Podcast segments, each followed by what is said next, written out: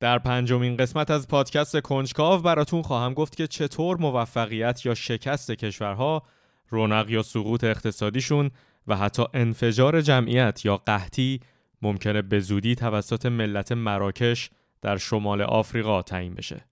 کنجکاو پادکستی از مجموعه پادکست های رادیو فردا که در اون من اردشیر طیبی زمینه های اخبار و تحولات جاری رو در جهان بررسی می‌کنم تا درک عمیقتری از رویدادهایی که جهان ما رو شکل میده داشته باشیم.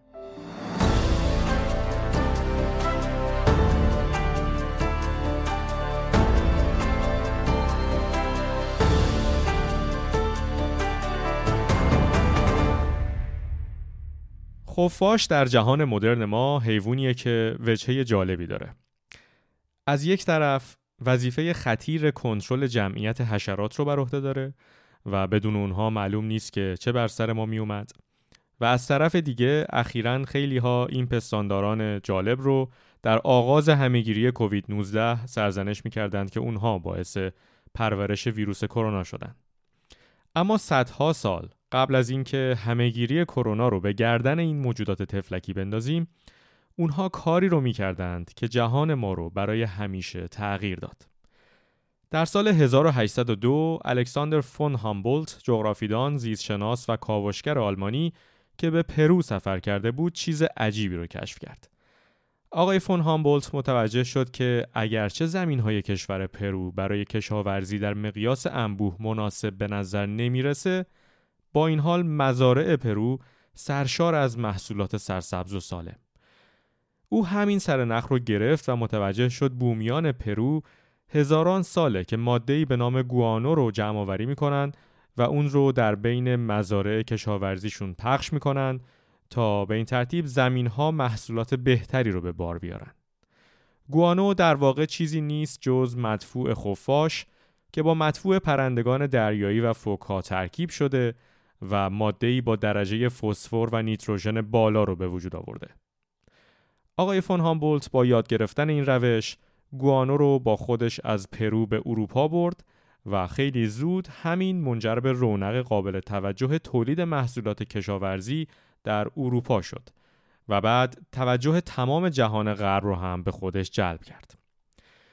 بلافاصله پس از کشف گوانو تولید غذا در ایالات متحده و اروپا هم رونق گرفت. کشورهای غربی که تا همین چند وقت قبلش از کمبود غذا برای سیر کردن جمعیت اندکشون رنج می بردن ناگهان انقدر محصول تولید کردند که نه فقط برای تغذیه همه شهروندانشون کافی بود بلکه اضافه هم می آوردن. انقدر این محصول و نتایجش در کشاورزی شگفتانگیز بود که خیلی زود چندین جنگ مهم بر سر گوانو شکل گرفت. از جمله جنگ جزایر چینچا در سال 1864 و جنگ اقیانوس آرام در سال 1879 جنگ اقیانوس آرام رو خیلی مختصر بخوام براتون خلاصه کنم. اینجوری بود که ایالات متحده قانونی با نام قانون جزایر گوانو تصویب کرد و به هر شهروند آمریکایی اجازه داد هر جزیره در اقیانوس آرام که مقدار قابل توجهی گوانو در خودش داره رو مدعی بشه و از زمینه خاک آمریکا کنه و به این ترتیب جنگی بر سر تقریبا 70 جزیره از جزایر اقیانوس آرام شکل گرفت. خلاصه گوانو که برای هزاران سال تنها در پرو مورد استفاده قرار می گرفت ظرف چند ده سال تبدیل به یکی از مهمترین منابع حیاتی در جهان شد. ولی بعدتر در سال 1913 فریتز هابر شیمیدان آلمانی موفق شد که گوانو رو به طور مصنوعی و در آزمایشگاه تولید کنه و حاصل چیزیه که امروز ما بهش کود شیمیایی میگیم و همچنان هم به طور گسترده‌ای در صنایع کشاورزی جهان کاربرد داره.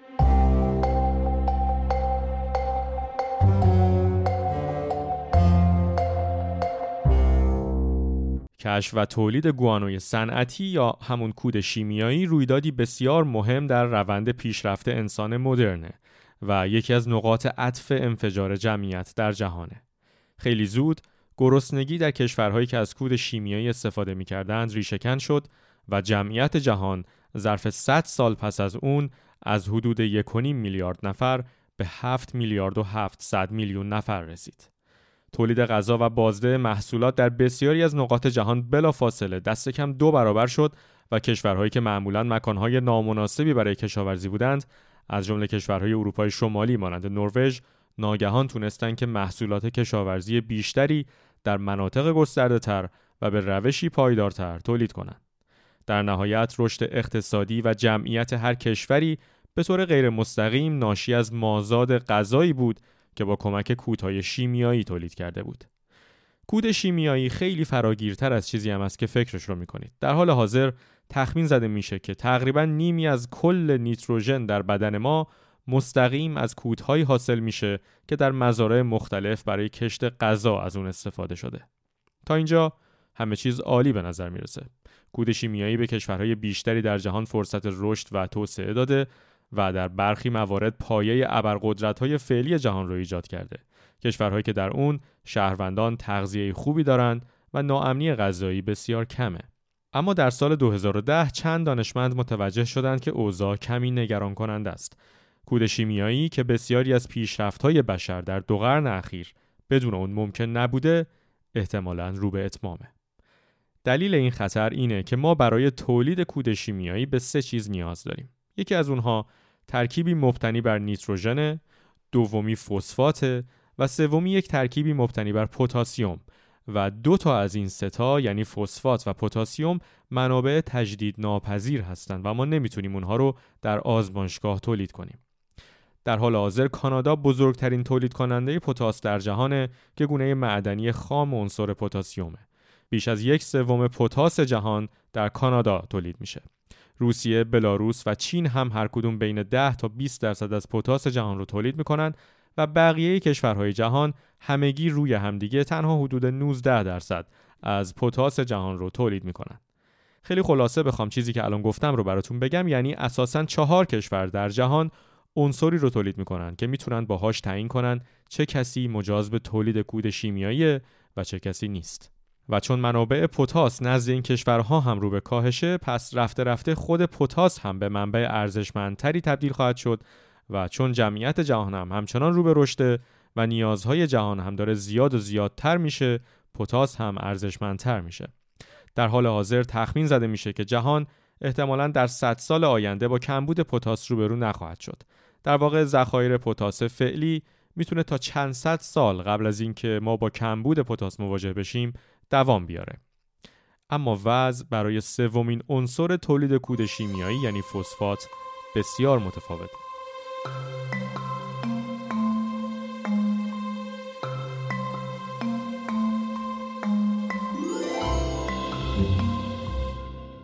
از سال 2010 بحث‌های فراوانی در محافل علمی و سیاسی در مورد اینکه چه زمانی منابع فسفات جهان تموم میشه وجود داشته.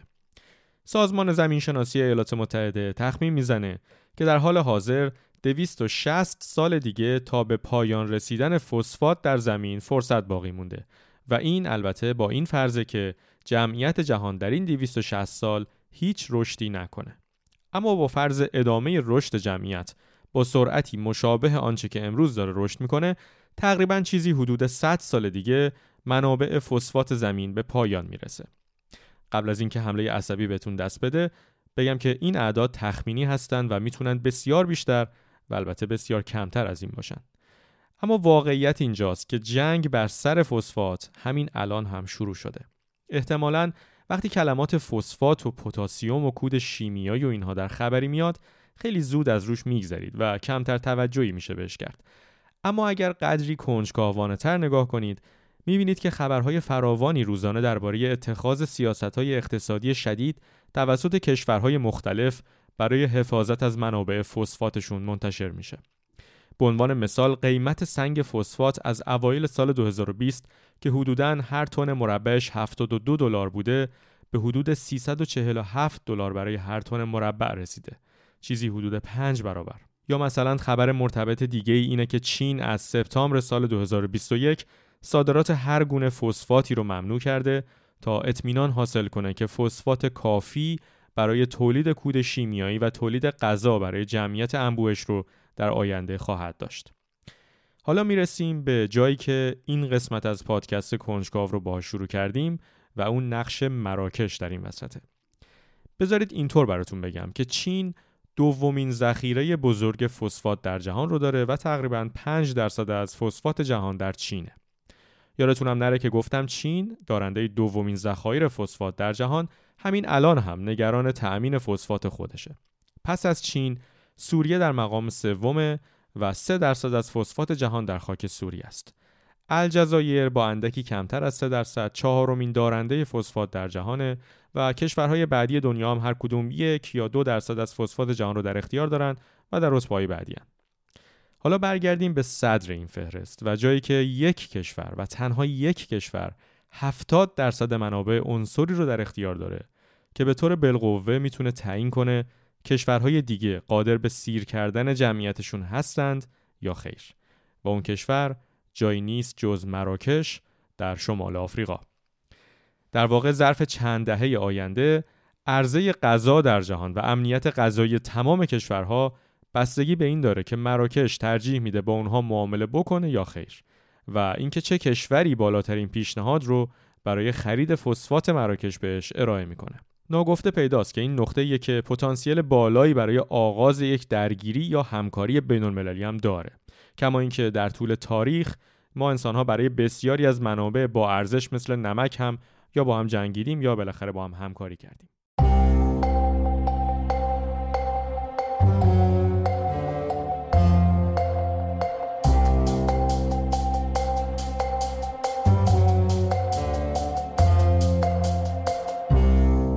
حالا ذکر این نکته هم اهمیت داره که نقطه اوج کمبود فسفر ممکنه به این زودی ها رخ نده.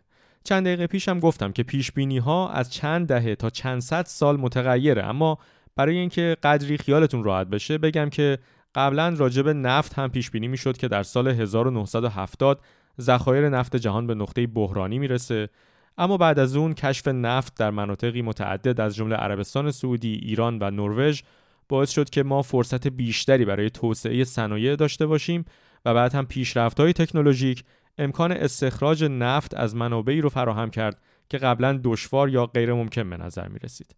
این یعنی شاید در دهه های آینده تحولات تکنولوژیک و یا اکتشافات منابع تازه در مورد فسفات هم به کمک ما بیاد. همین الان هم برخی از مهندسین ژنتیک تلاشهایی برای تغییر ژنتیکی گیاهان آغاز کردند تا اونها فسفر بیشتری رو از خاک طبیعی جذب کنند و به این ترتیب اتکا به کود شیمیایی در کشاورزی کمتر بشه. اما به حال کل جهان فعلا وابسته به مراکشه. تمام ابرقدرت‌های قدیمی جهان در عصر ظهور خودشون درصد بزرگی از نوعی از منابع طبیعی رو در اختیار داشتند. از جمله ایالات متحده در 100 سال پیش و منابع نفتیش یا امپراتوری بریتانیا در اوایل قرن 19 و فلزات گرانبهایی که داشت کمپانی هند شرقی هلند در قرن هفدهم یا کمپانی خلیج هاتسن همه و همه هرگز حتی نزدیک به انحصاری که مراکش بر روی سنگ فسفات داره هم نیستند. در پایان این نکته هم قابل توجهه که همین الان هم بخش بزرگی از منابع فسفات مراکش در منطقه موسوم به صحرای غربی قرار داره که جبهه آزادی بخش پلیساریو و پادشاهی مراکش بر سر کنترل اون با هم مناقشه دارند. در واقع جنگ فسفات همین الان هم شروع شده.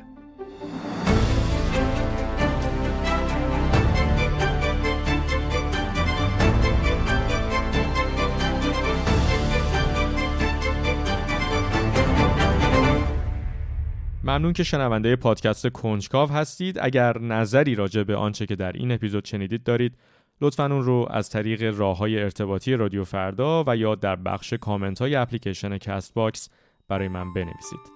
لطفا کنجکاو رو به دوستان خودتون هم معرفی کنید و هر سه شنبه منتظر قسمت تازه ای باشید. تا هفته دیگه مراقب خودتون باشید.